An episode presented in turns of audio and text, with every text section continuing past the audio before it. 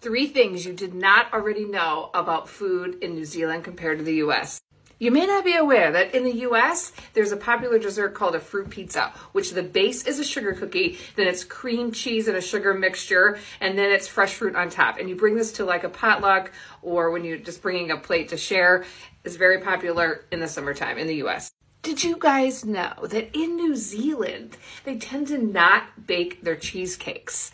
So you can get baked cheesecake, and I believe it's called the New York style cheesecake. So correct me if I'm wrong, but in the US, it's only baked cheesecakes and it tastes totally different. So here's an example of one from the Cheesecake Factory. Mm, they're so good. I miss them. You may not be aware, but the closest thing in the US to the famous New Zealand meat pie is the chicken pot pie. And this is a very common meal in the US. It's generally made as a whole pie, and it's so good, but it's very similar to the pies in New Zealand. Short Cast Club